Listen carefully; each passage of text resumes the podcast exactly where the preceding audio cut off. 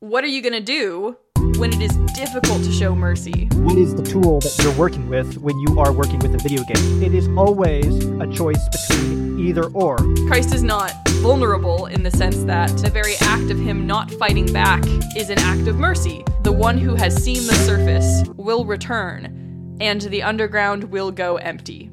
There are no new words under the sun. There are no new notes I have left to hum. There are no new rhymes yet to be sung. There are no new chords that strings haven't strummed.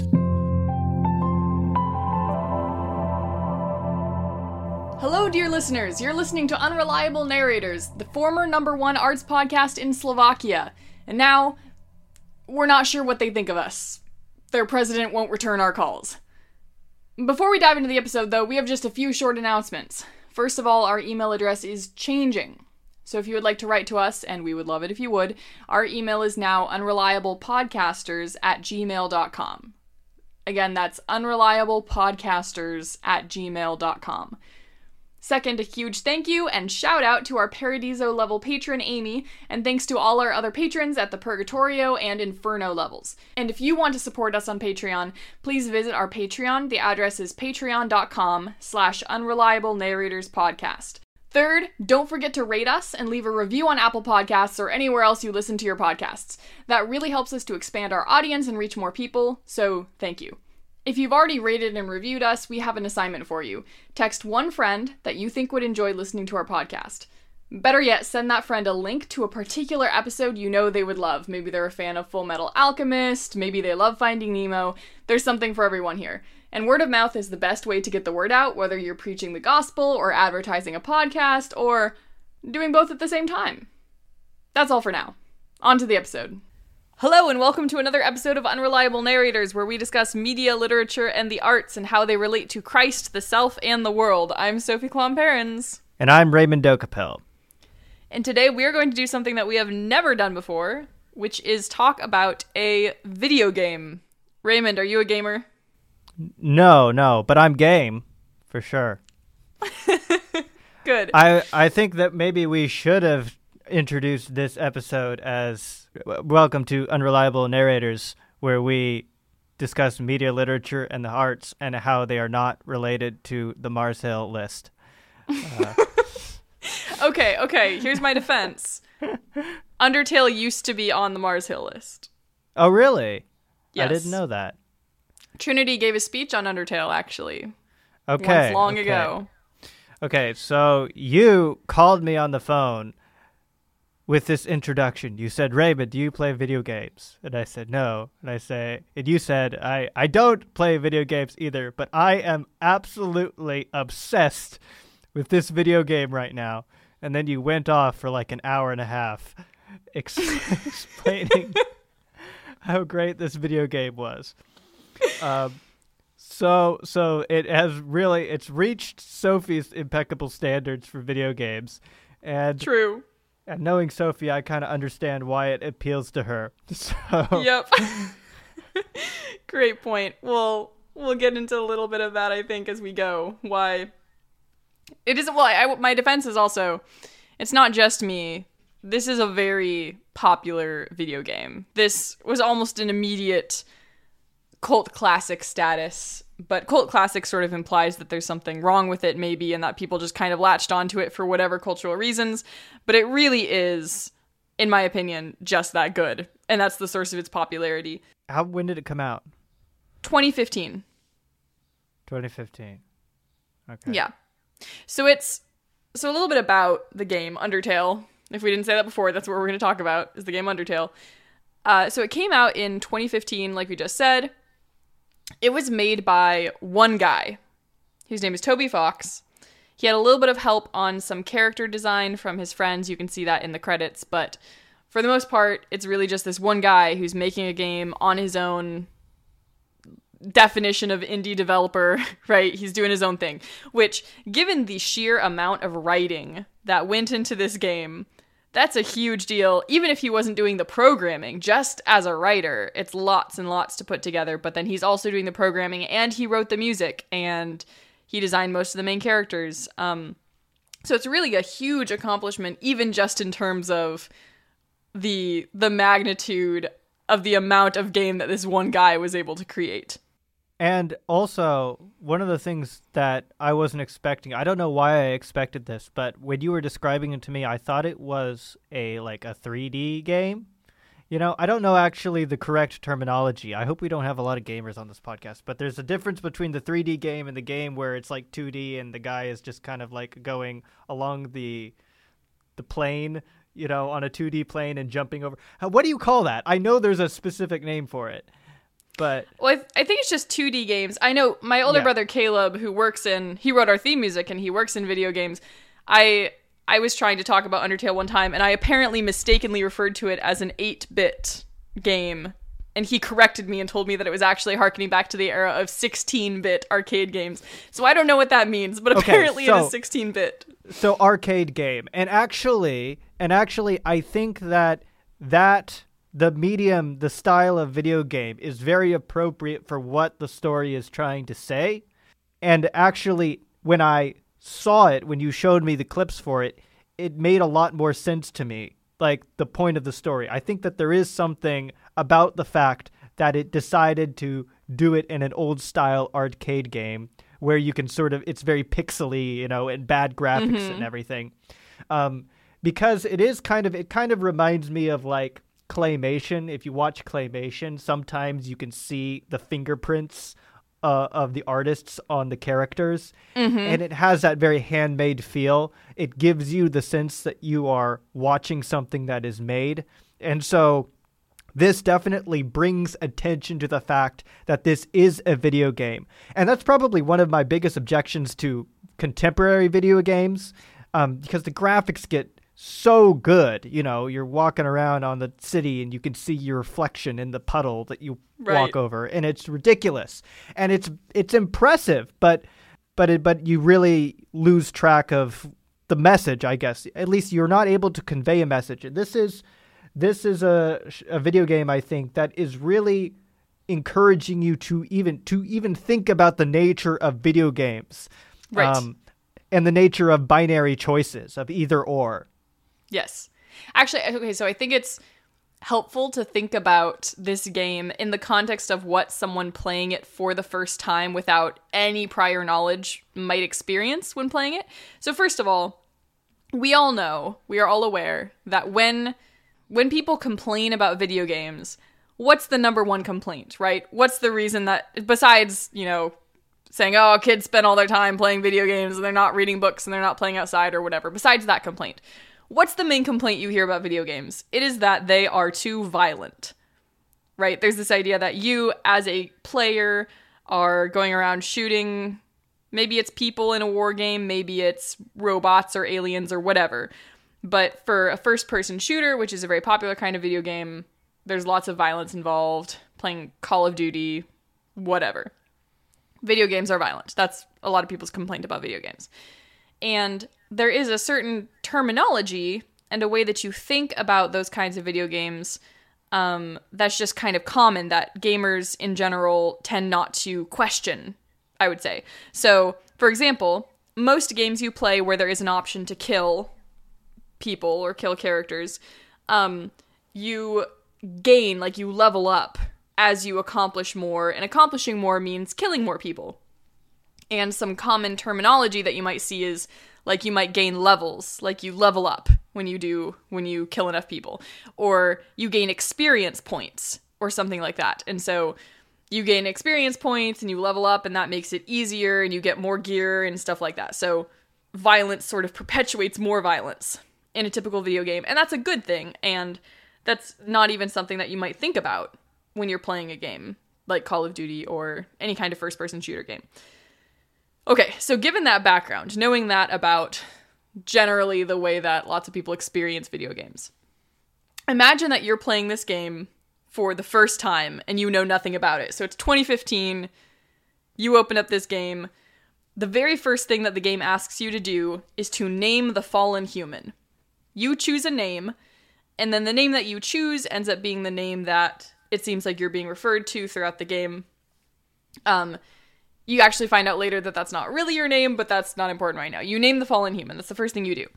You immediately are told this backstory and the in the intro cutscene of the game, which is that there long ago was this war between humans and monsters. The humans won the war, and they took all the monsters and they sealed them underground with a magic spell that created a barrier. The rules of the barrier are basically that any human with a human soul, because the human soul is very powerful, can go th- in through the barrier or theoretically out of the barrier. But a monster soul is not strong enough. A monster soul would have to be combined with a human soul. Um, and it would take seven human souls to break the barrier for good and free the monsters from the underground. So we're immediately given this backstory, and then you, the protagonist, wake up on this bed of golden flowers, having fallen down uh, through a hole into this mountain. You're in the underground. Um, you immediately meet this like pixelated cartoon yellow flower who introduces himself as Flowey, and Flowey says, "Hey, you're new to the underground, aren't you? Well, let me tell you how things work around here." And Flowey immediately tells you, uh, you want to gain LV, which he says stands for love. He says, You like love, right? Everybody loves love. We want to gain that. So um, he immediately tricks you into running into these things that he calls friendliness pellets that you find out are actually bullets. So Flowey pretends he's your friend, he acts nice, and then he tries to kill you. And he introduces you to his life philosophy, which is in the underground, in this world, it is kill or be killed. That's the only way to survive. But you are saved from Flowey by a goat like monster who's very motherly. Her name is Toriel. She saves you. She brings her she brings you to her home and she says you're going to stay with me. I don't want you to get hurt. The underground isn't safe and she wants to adopt you as a child basically. But obviously you as the protagonist want to go home and you keep insisting, "Hey, I want to go. I want to go home." And she eventually decides, okay, enough's enough, you can't leave, and she tries to seal off the door to the underground, which would be the only way out, the only way you would make it to the barrier and be able to escape the underground.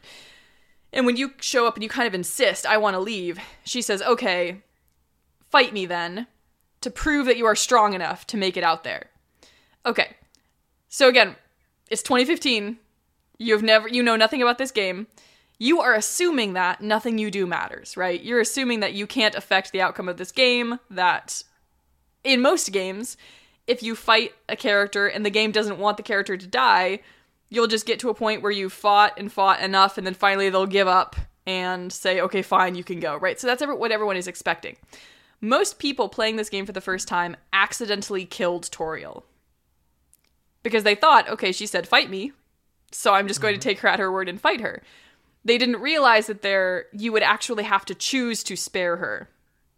And so people in in the initial version would accidentally kill her without realizing that there is a choice here that in this game you get to choose what kind of person you are going to be and your choices have consequences. Your choices matter because in most games your choices don't matter. If you don't kill Toriel, if you take her advice, which is to spare the monsters that you meet, you're not going to kill anybody and you spare her, then when you leave Toriel's home, when you head out into the underground, you encounter Flowey the Flower again. And Flowey delivers this monologue. Flowey says, I bet you feel really great. You didn't kill anybody this time. But what will you do if you meet a relentless killer? You'll die and you'll die and you'll die until you tire of trying. What will you do then? Will you kill out of frustration? Or will you give up entirely on this world and let me inherit the power to control it? I am the prince of this world's future. Don't worry, my little monarch. My plan isn't regicide. This is so much more interesting. And then you head out, and then the the game's title appears, Undertale. So that's the the exposition. That's the introduction to this game. So a couple things there that I want to talk about before we move on.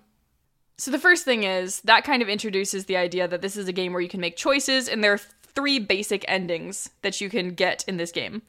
The first ending is the neutral ending, which is where you kill some monsters that you encounter, especially, you know, probably the monsters that are most difficult or who seem the most evil. And so you might think out of self defense, I'm going to kill them. but then you spare a lot of monsters, especially the harmless monsters. So you might get a neutral ending there. Um, there's the pacifist ending, which is where you don't kill anybody. And that's like the happy ending, right? That's the ending where you are able to free the monsters in the underground and lead them all up to the surface.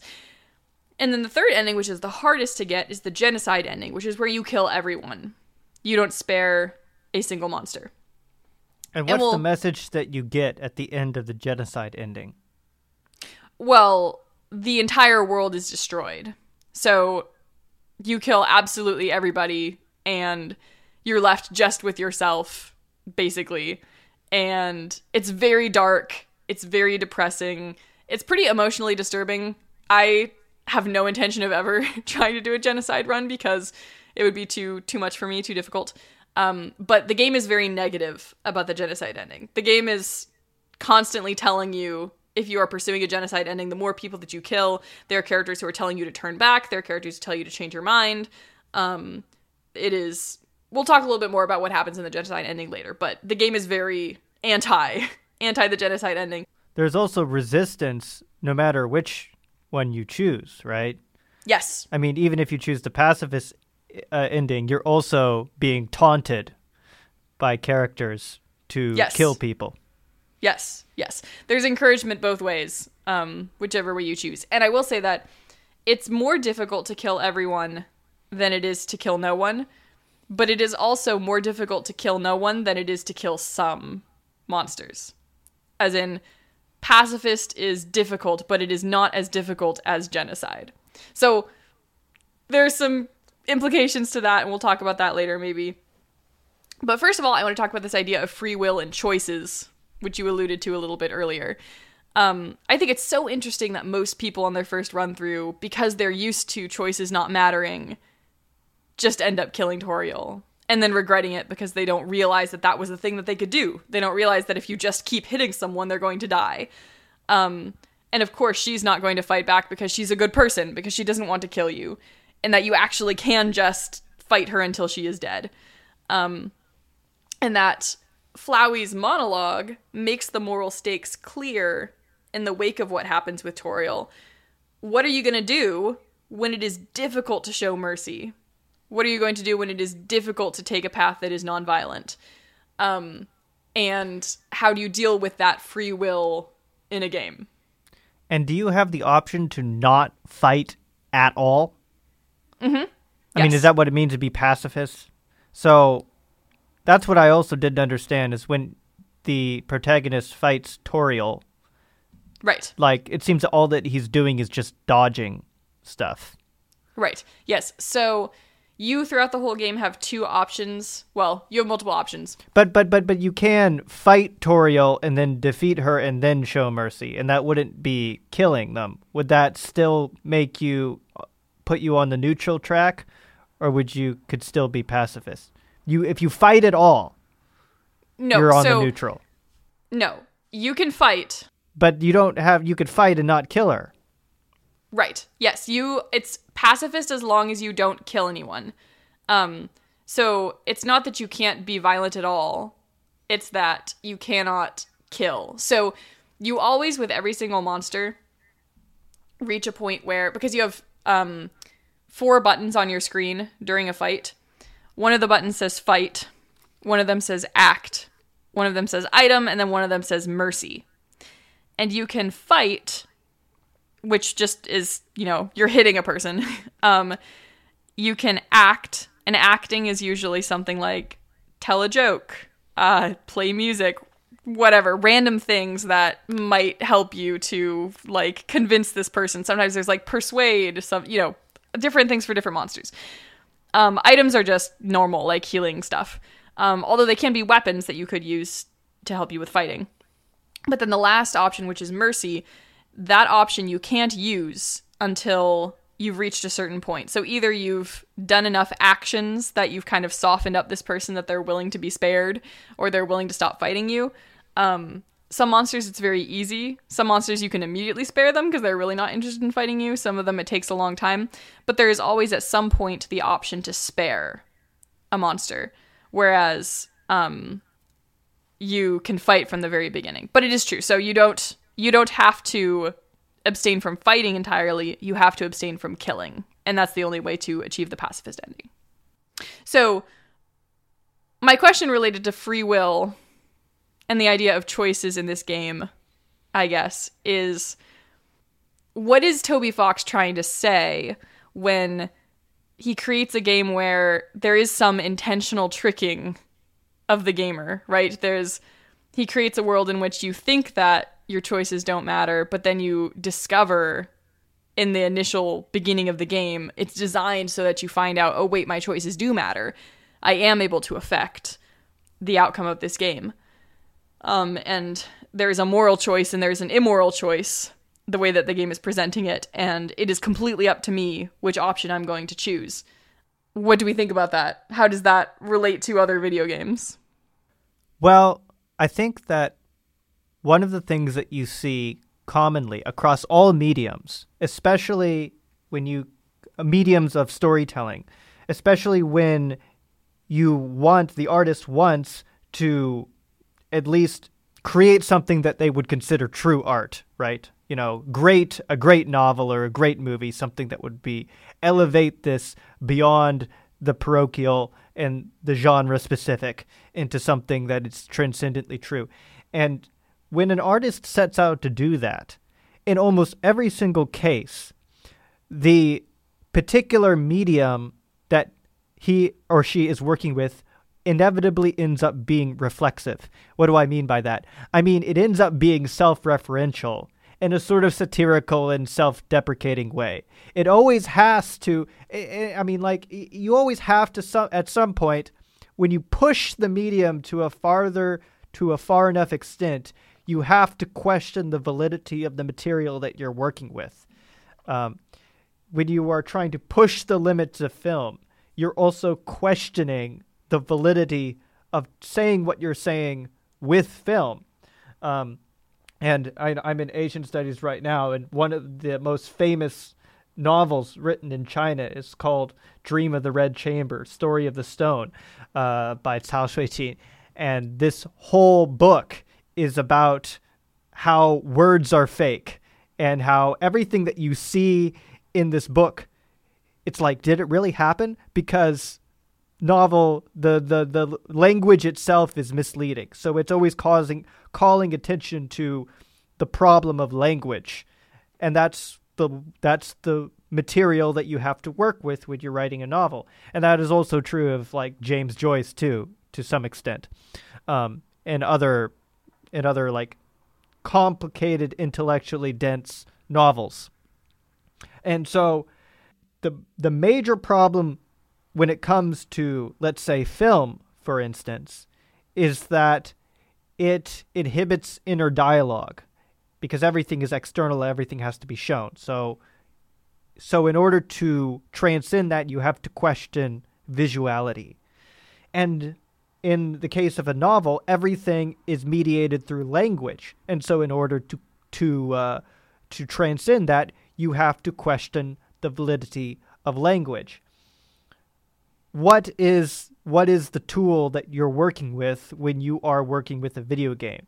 It's zeros and ones. No matter how sophisticated the graphics are, it is always a choice between either or. You either say yes or you say no and and so if you want to make a video game that says something about life that transcends the medium, the thing that you're going to have to do is call attention to the nature of the tools that you're using, which is the restriction of choice. Everything in this entire universe is built around saying yes or saying no. When in real life, not everything is an either or situation. Uh, there are complicated situations in which you you you you can't really you can't really do that. And you were talking also about the nature of violence too, mm-hmm. um, inherent in video games. That's also something that you can't really escape. Not because people who design video games have violent tendencies or that they want to create a violent story. It's that you're creating a virtual space and there's a goal and you're there's an entity which is you and that's the part that you control and then you have to reach those goals. I mean, that's kind of how games work. And then, and so even if it's like a dot hitting another dot, you know, you're hitting something, you're aiming and shooting at something. Um, even a video game that's just about like shooting dots is shooting. And then Mm-hmm. usually, if you want to add layers of complexity on that and tell a story, then the things that you're shooting ended up being characters, and those characters have stories and and that sort of thing. Um, so again, that's like that's why like bringing the pixels out, making a pixelated two-dimensional game, is to. I think that, that that's part of the point. Is he wants you to not forget, even for a second, that you're playing a video game because he wants you to think about it. Yeah. Well, and the fact that if you play enough games where you your choices don't have consequences, as in if you kill someone, if you kill a character, I guess there's kind of a consequence in the sense that you might level up or you might get more experience or you might gain more items or whatever. But there's no there's no moral consequence. There's no emotional consequence. There's no psychological burden associated with killing anyone. It's just kind of a thing that you do. And when you encounter like a boss in a video game, you have to kill them to proceed. You cannot do it without killing them. Or maybe you don't, right? Maybe you win the fight and then they surrender or whatever, but the game takes control. That's what a cutscene is.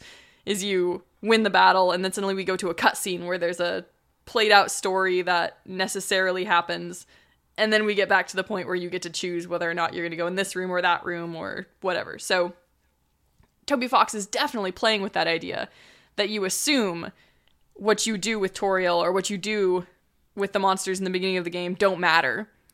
That things are going to happen or not happen in whatever way because this is a fatalistic world. Whereas it's not fatalistic, but also it kind of is because there are only three options ultimately for an ending that you can have. There are lots of little variations in that, but either you save everyone, or you kill everyone, or you do something in between. And I guess that's three options. That's not really a binary. But in order to get to any of those options, you have to make a binary choice. You have to either kill or you have to show mercy in many, many, many different encounters throughout this game.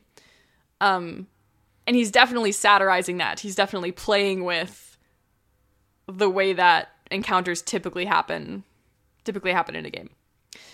Um speaking of which, okay, so I want to talk more specifically about pacifism. But I think that to talk about pacifism, it is helpful to to know a little bit of something that happens later in the game. So after you exit into the underground, you go on this journey, you encounter a lot of different supporting characters that I'm not going to talk about in a lot of detail at this point but you encounter lots of monsters and you really slowly start to discover that the word monster is a little bit misleading because they're monsters in the sense that they're not human but they're not any worse than a human. Um, they're a different kind of species but they are also they have souls. They want something which is to escape the underground. They've been trapped down here forever. They want to see the sky again there's this burden of suffering that's been placed upon them because of the fact that they lost the war to this to the humans.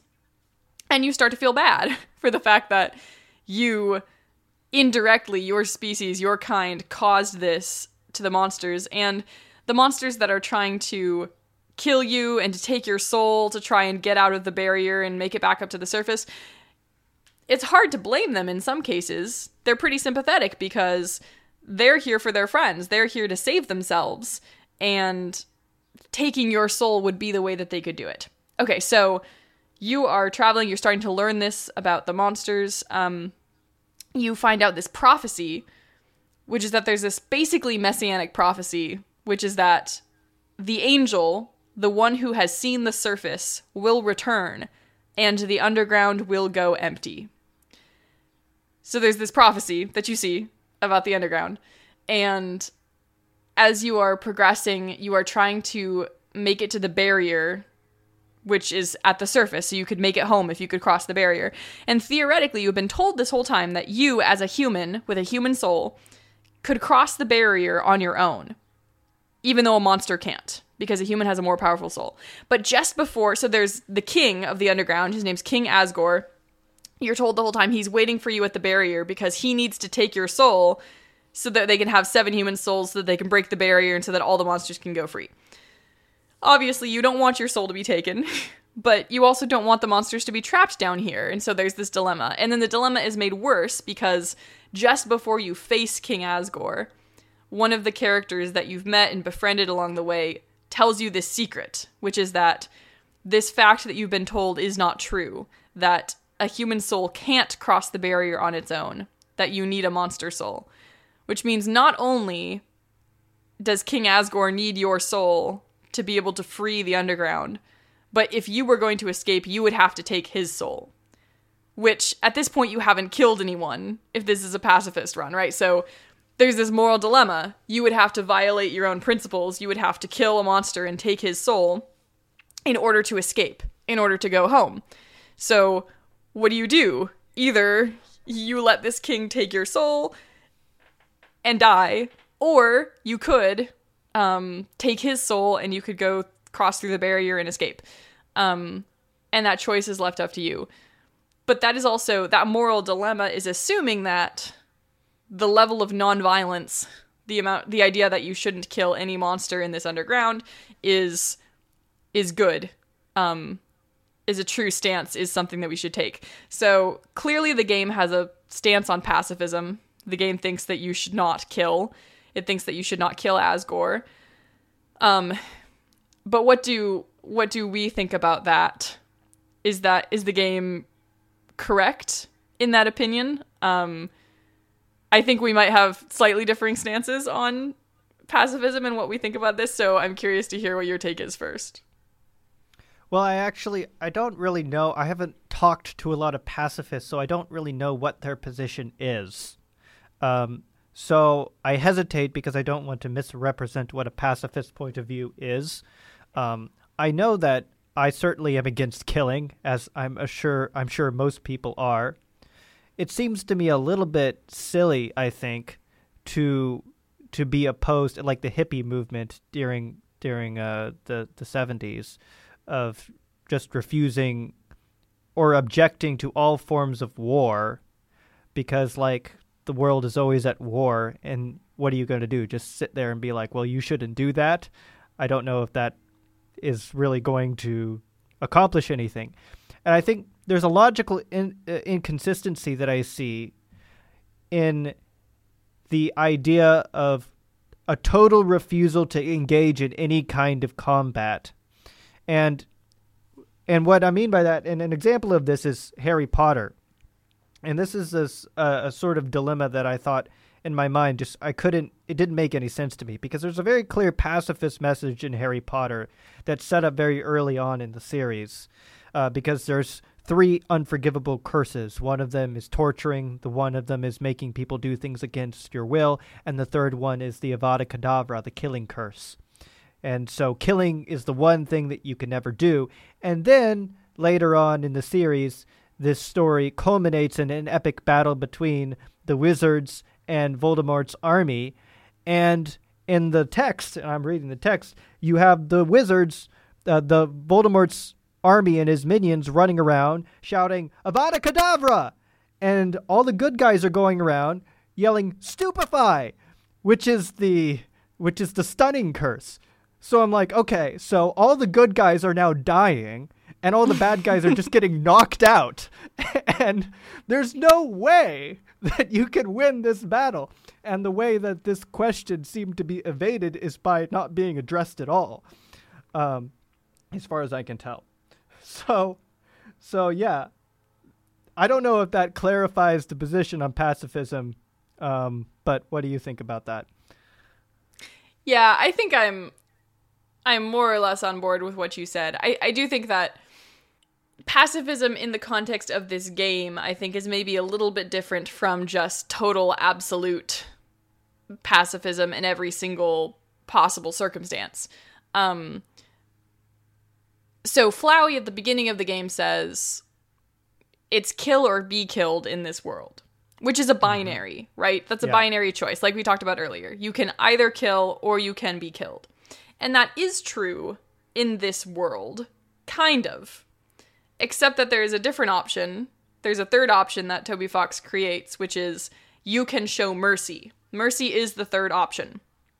And there is always a point at which the person you are fighting, you could overcome them if you wanted to, but you don't want to. You are going to spare them. And every single monster reaches a point where they they are done fighting. They're willing to step back. They're willing to be spared. That is not necessarily something that is always true in the real world. Not every monster you fight is going to back down once you've defeated once you've defeated them. I'm actually kind of reminded of the last passage in the Aeneid, which is Aeneas um, when he reaches Italy and he's uh, fighting. He has to engage in this battle in order to get the land that is eventually going to be Alba Longa, which is going to lead to Rome, etc. He fights this uh, military hero named Turnus. And Turnus is a complicated character.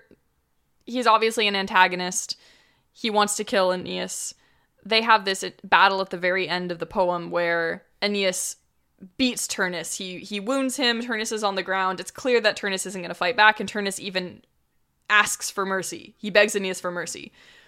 And Aeneas considers this, and then he remembers that Turnus killed this friend of his, and he's so angry that he kills Turnus, and Turnus dies. And that's the very last line of the poem. And that's a troubling thing for Aeneas to do because Turnus is on the ground, Turnus is asking for mercy. And I think that probably we would agree that you ought not to kill anyone who is asking you for mercy. Maybe we would disagree. Maybe we would disagree on that.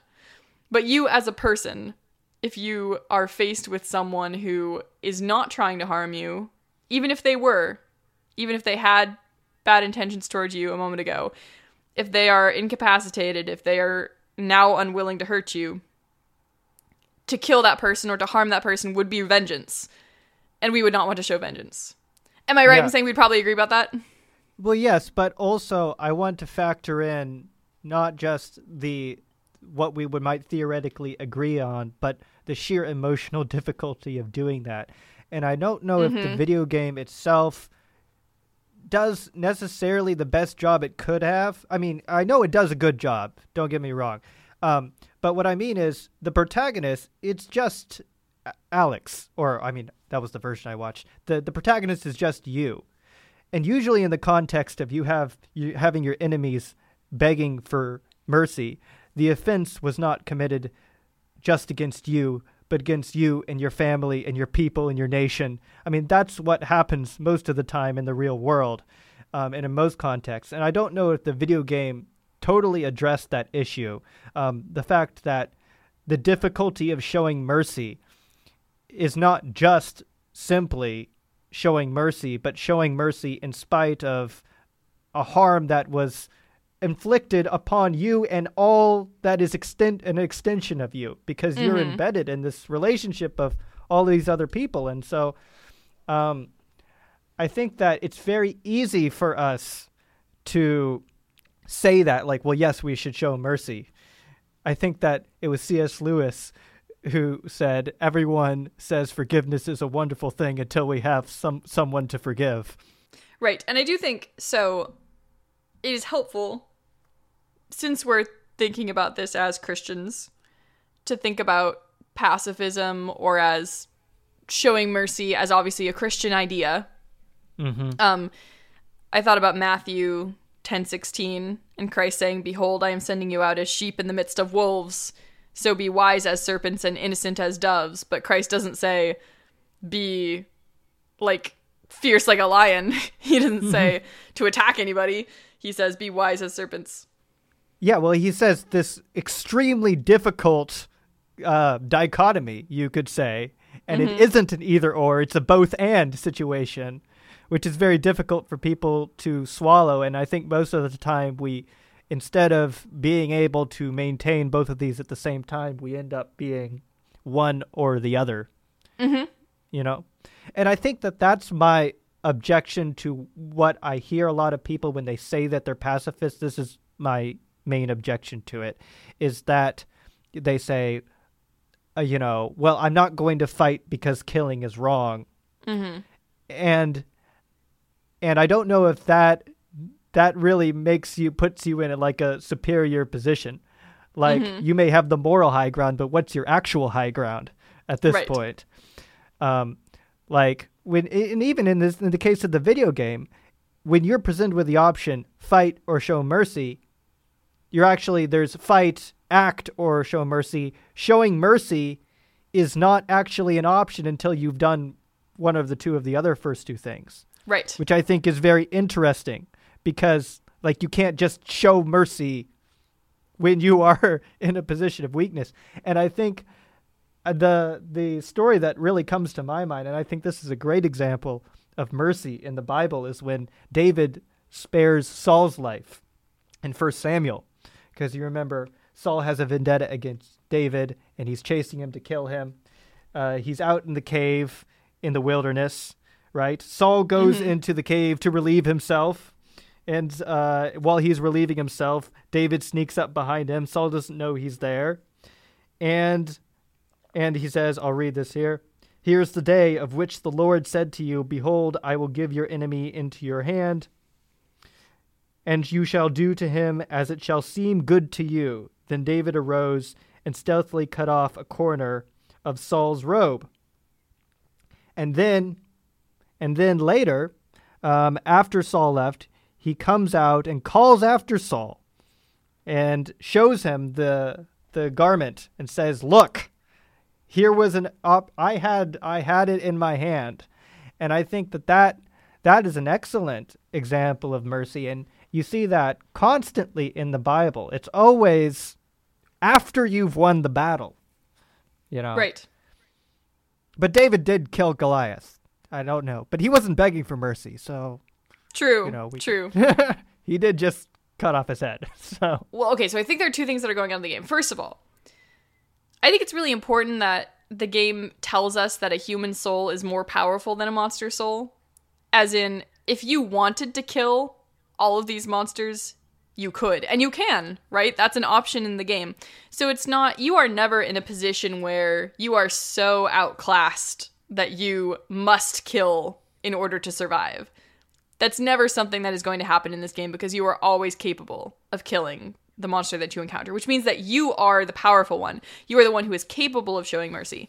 Um, it reminds me a little bit of so when Christ is has been betrayed in the garden and they're taking mm-hmm. him and Peter cuts off the ear of the soldier and Christ takes the ear and he puts it back on, right? He heals this soldier's ear, which is fascinating to me in part because it reminds us that Christ could, Christ is not vulnerable in the sense that if he wanted to strike down all of these people, he could in this moment.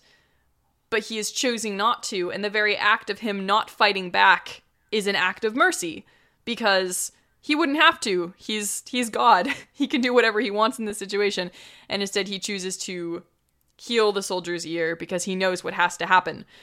Which I think is in line with the fact that when Christ comes, everyone has expected for so long for the Messiah to be this military leader and to throw off Roman oppression and come as someone who's going to do violence in order to free the Jewish people.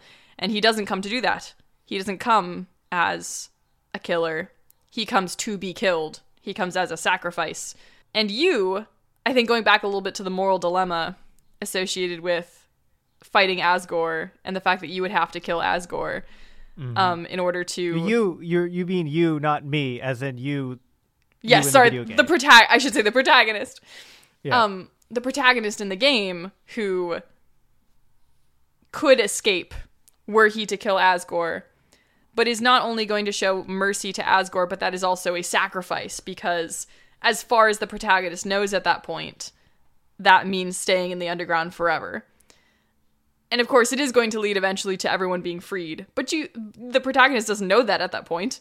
Um, you ultimately, as the protagonist, are here in the underground to suffer for someone else's sins, which is the sins of the original human that fell and, you know, caused all this and made this all happen. There's a quote that is really famous among people who like this video game, among fans, at the beginning of the game when you are in Toriel's home. I forget whether you saw this in the clips that I sent you. I tried to get it in, but I don't know if I managed it. When you're in Toriel's home at the beginning of the game, there's a mirror. And if you look in the mirror, the dialogue that appears at the bottom of the mirror is it's you, which is very cute and you know, that's fun. And then at the mm-hmm. end of the game, when you are going into Asgore's house. So before you actually encounter Asgore and you're walking through his home, which is a replica, it's exactly the same as Toriel's home. So it's a parallel to the beginning of the game. And when you go up to the mirror, if you are on the pacifist route, it says, despite everything, it's still you. Which is, you know, Undertale fans put that on on t-shirts and mugs and stickers and all that. That quote, despite everything, it's still you. And that quote is really interesting to me because I think it implies that showing mercy, choosing not to kill in vengeance or in anger or in frustration or anything, is a way of preserving your own soul. It's not just to help everyone else, it's you are going to keep yourself intact. When you see yourself in the mirror at the end, it was you at the beginning and it is still you. Despite everything, it is still you. Which I think also relates to before, so before you fight Asgore at the end, there is a judgment that takes place where there's this character named Sans who appears and judges you for your actions in the game. And if you are on the pacifist route, so if you have not killed anyone, this is what Sans says. He says, You never gained any love, which stands for level of violence. Of course, that doesn't mean you're completely innocent or naive. Just that you kept a certain tenderness in your heart. No matter the struggles or hardships you faced, you strive to do the right thing you refused to hurt anyone. Even when you ran away, you did it with a smile. So there's this sense that pacifism or mercy, maybe, towards others is a way of preserving yourself and your humanity. Yes, and I think that also this is another instance of reflexivity in the novel. Uh, I called it a novel. Reflexivity in the video game. That should be a compliment. That little Freudian slip there. I almost called it a novel. I'm very um, pleased. Yeah, um, because because it spells love L O V E in capital letters as an acronym. And then it says you did not gain any love capital letters, but you gained love lowercase letters. And of course, you as the reader automatically know instantly, like instantaneous understanding of what the difference between these two things is. Mm-hmm. And what's interesting is that the video game doesn't know, right?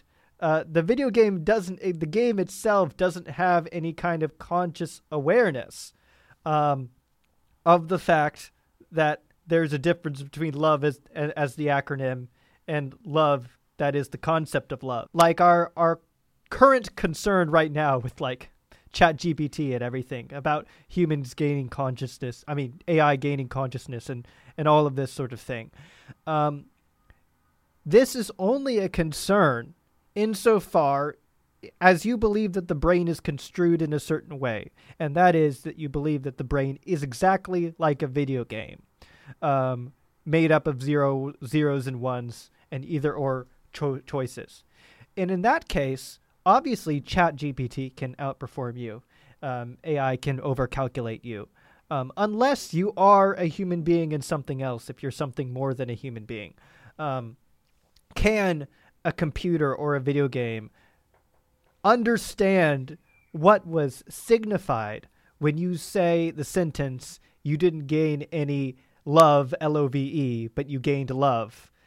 Um, clearly that the fact the, the the way that that sentence is constructed is pointing towards you and your ability to be a human. And again this goes back to the fact that choosing the pacifist route, the moral dilemma that's being set up.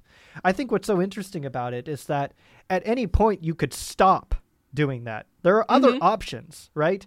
Um, and sometimes you can you can do tiny little options. It's not always fight or show mercy. Sometimes it's comfort or don't comfort. Right. And there's and there's and that's like a such a tiny little thing. And even if you chose don't comfort, you could still win and get the pacifist route, right?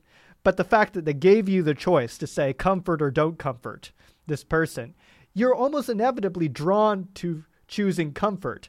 Uh, you don't even want to, to choose the other option, even though you could technically still be pacifist. And that way, the video game is kind of manipulating you a little bit and pushing you and putting you in a position where you have to behave in a certain way. So it is calling attention again to your conscience.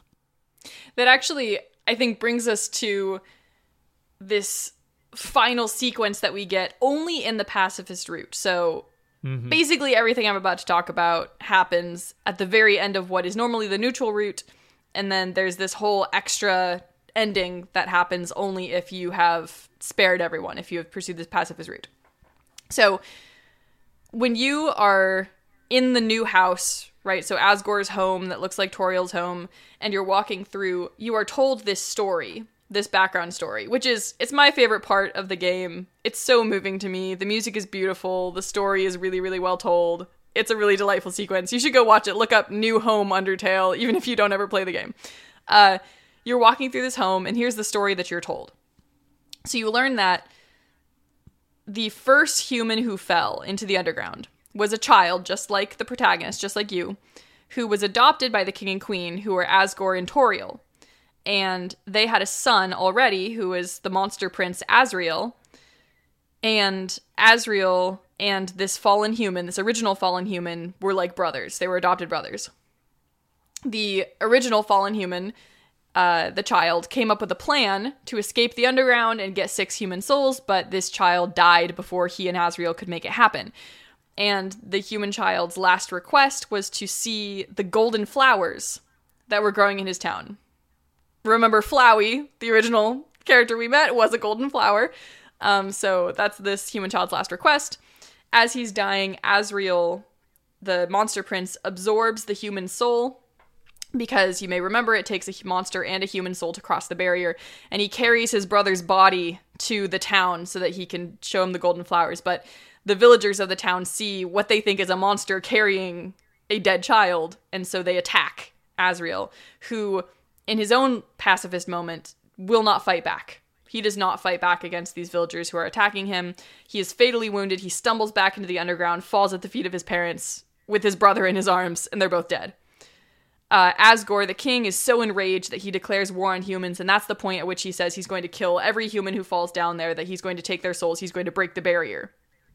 Uh, Toriel, his wife, says no, she's going to keep the humans safe from Asgore, which is why they separate, which is actually why they have identical homes on opposite sides of the underground, is because Toriel is at the entrance of the underground to save the human children who fall, and Asgore is at the end to take their souls so that he can break the barrier. So you learn this story, this background, and you encounter Asgore, and you're obviously faced with his moral dilemma, which is am I going to take his soul and escape, or am I going to allow myself to be taken so that they can escape? What am I going to do? And Asgore even sort of tries to push that because you have this mercy button that you've had the whole time, right? But at the beginning of your fight with Asgore, he takes his uh, his weapon and he stabs the mercy option. So you don't even have the mercy option for this entire fight with Asgore. But at the end, it comes back. You do have this option to spare Asgore, and if you do, then you find yourself fighting the real villain, who is the Golden Flower. It is Flowey the Flower who told you it is kill or be killed at the beginning of the game.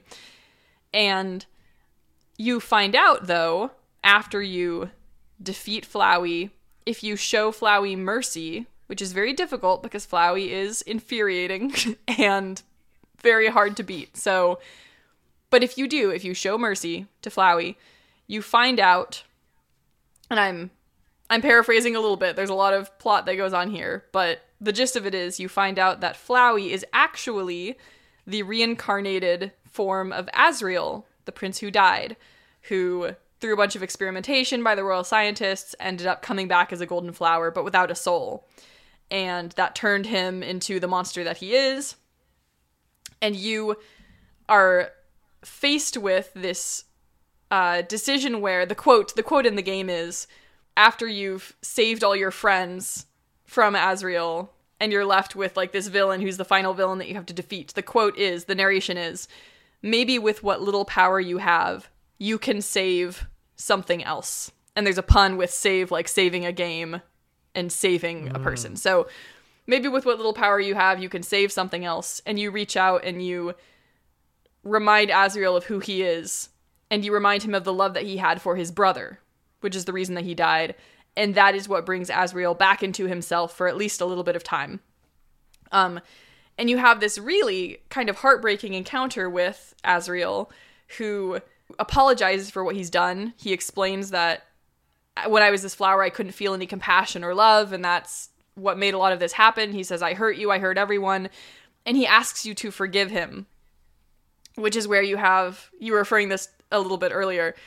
You have two options there's forgive and do not. And you don't have to forgive him.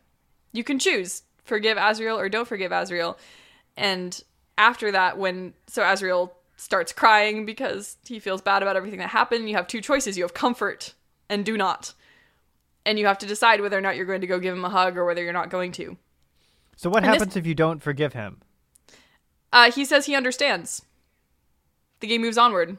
The game seems to acknowledge that everything that Asriel has done as Flowey is terrible enough that it would kind of make sense if you didn't want to forgive him. But, of course, I think almost everyone who makes it to this point does forgive.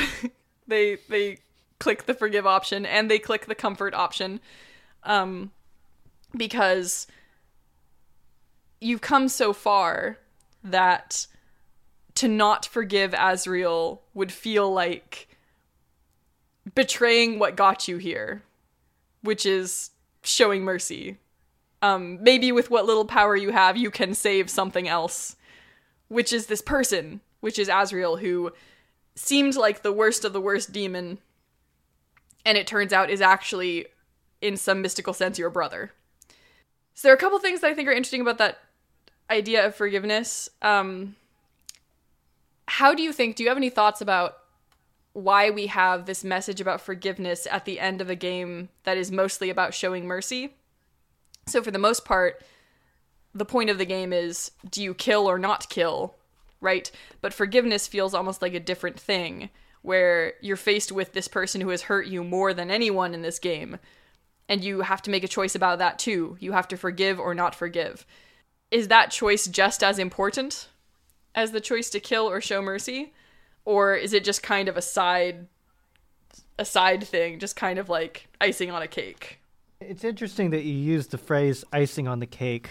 Um, I thought about this a lot, and in the context, actually, the story of Ruth, I've thought about this. Um, and this, and in this context, actually, this isn't really an issue of forgiveness specifically, but it is somewhat similar because it has to deal with a moral choice, right? Where a choice is set up, where if you didn't make that choice, no one would really hold anything against you. And yet there is some kind of imperative. And so what am I talking about? I mean, okay, so there's it's the story of like Naomi, right? Naomi and her daughters-in-law law in the country of Moab. Of Moab. It's uh, both of her, uh, Ruth and her sister. Uh, their husbands have died, right? They're widowed. Naomi is also widowed, and they're in a foreign land, and so Naomi tells her daughters-in-law to go back to their home country uh, leave her here uh, because I'm old. There's nothing left for me. So leave me, return to your homeland, find husbands for yourself. And one of them beats her breasts and is very sad to leave Naomi. And she leaves. And there's nothing in the text that like condemns her action, which is interesting because the Bible is always very clear of when the narrator is not okay with the action that was made, right?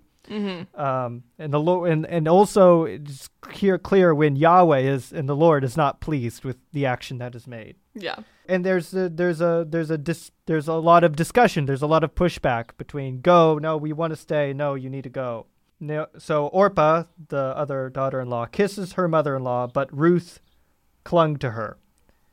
And this is just such an interesting, it's such a powerful speech in the Bible, I think. She says, Your sister, uh, Naomi says, Your sister in law has gone back to her people and to her gods. Return after your sister in law. But Ruth said, Do not urge me to leave you or re- to return from following you. For where you go, I will go, and where you lodge, I will lodge. Your people shall be my people, and your God my God. Where you die, I will die, and there I will be buried. May the Lord do so to me, and more also, if anything but death parts me from you. And that's just such a moving that's such a moving speech. It it it really it it moves me in a mm-hmm. profound way when I read that. And we like you inherently have this sense that Ruth is really the hero of the story. That was a very heroic thing to do. In, in it, and, but it transcends any kind of moral imperative.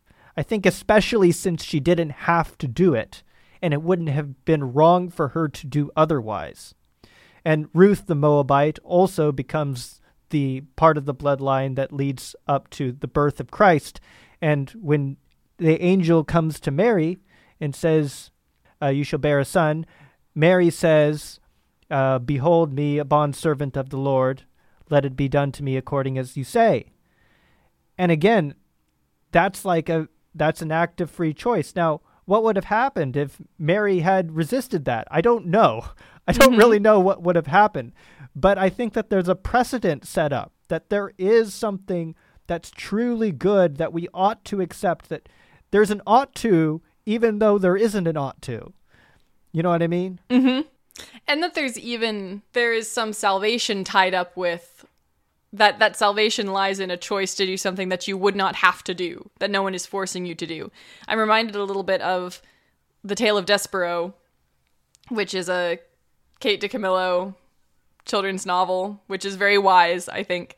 And there's this scene where Despereaux, who's our main character, who's a little mouse, and the the only thing you really need to know to understand this is that Despereaux at one point in the story is condemned to death, and his father sides with those who are condemning him, him to death. So his own father is, um, as Despereaux is going to his execution, his father is beating the drum that is that is leading them along. And so this is the quote from the book.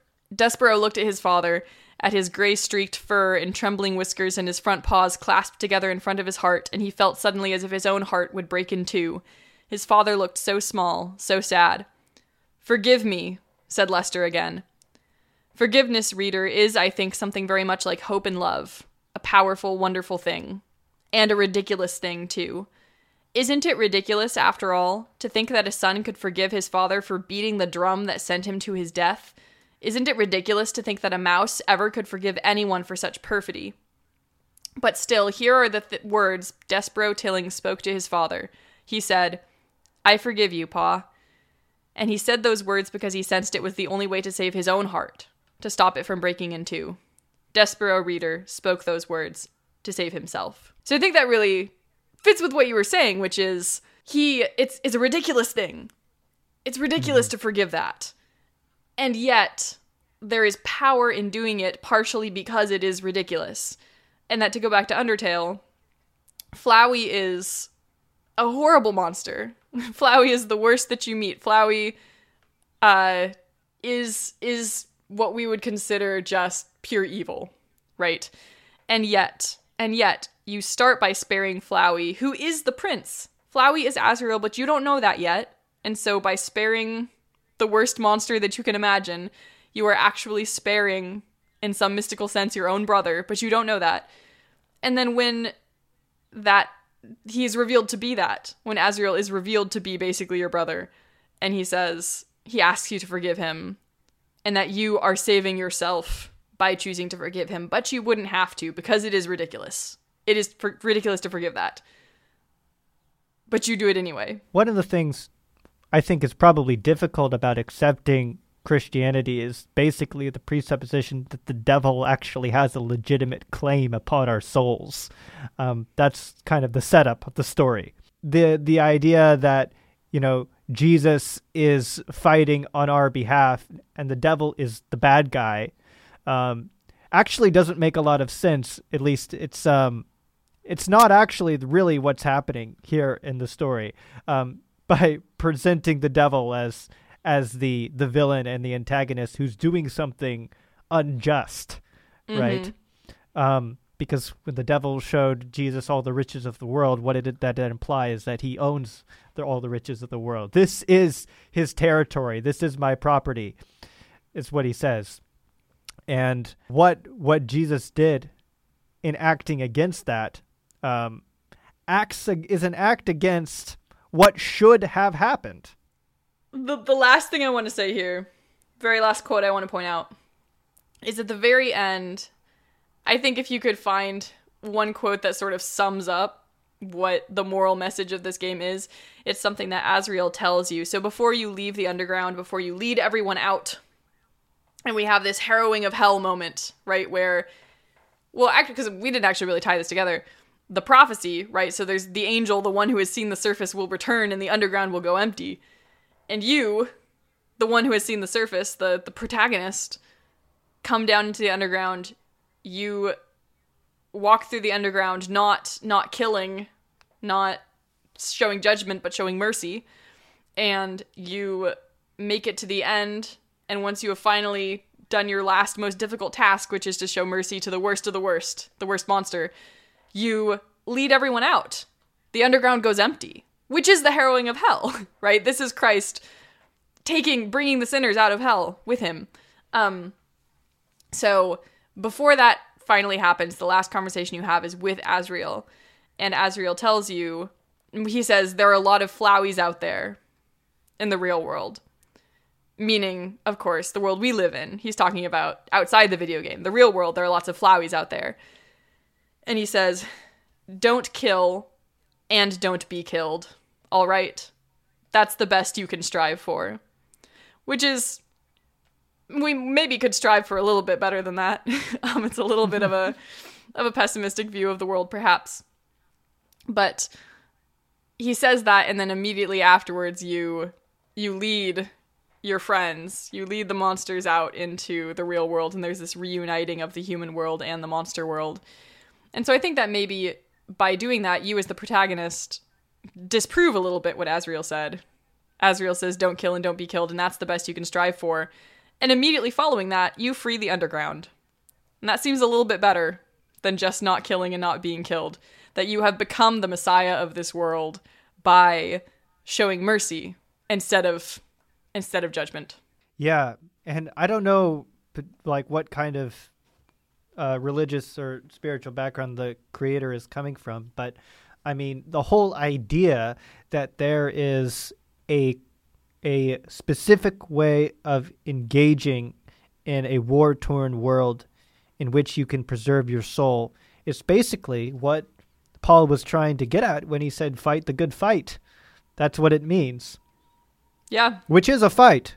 It is a fight. I mean, it still has to be a fight. Um, even if you are trying to, uh, e- even if you're in a, a rushing river and all you're trying to do is stand still, you are still fighting the current. right. I desire mercy, not sacrifice. Yeah, and that's- yeah. That's the way to live. Well, I'm glad that you uh, twisted my arm into uh, an entire afternoon of watching this video game. So, Did it? and it was an entire afternoon. So. I, I tried to make it. I tried to make it 45 minutes, and I'm afraid to hear how long did it end up being. It, it took a while. I don't know exactly how long it took. Um, but I mean, at least I didn't. You didn't make me watch all three versions. That would have been what, like 18 hours or something. or Yeah, no, did. 27 hours because it's nine hours each version. So I was I was sparing you. I was showing mercy. thanks, thanks for the mercy. yeah. Thank you for listening, Yeah. merciful listeners. Thanks for humoring me. You've been listening to Unreliable Narrators, a Mars Hill podcast. Unreliable Narrators is an original podcast produced by Raymond Dokapil and Sophie Belankel. You can subscribe to our podcast wherever podcasts can be found. If you enjoyed this podcast, please rate us, review us, or write to us at unreliablepodcasters at gmail.com or support us on Patreon at patreon.com slash unreliable narrators podcast. Our theme song is New Moon by Caleb Klomparens. In our next episode, we'll be talking about a particularly popular summer blockbuster. I'll give you a hint it involves pink. Until then, friends, remember video games always lead to love or love. The choice is up to you. I know you can see something inside the one part of me that I cannot hide. And maybe it's true that nothing is new, but I can see so much more in you. There are no new words under the sun.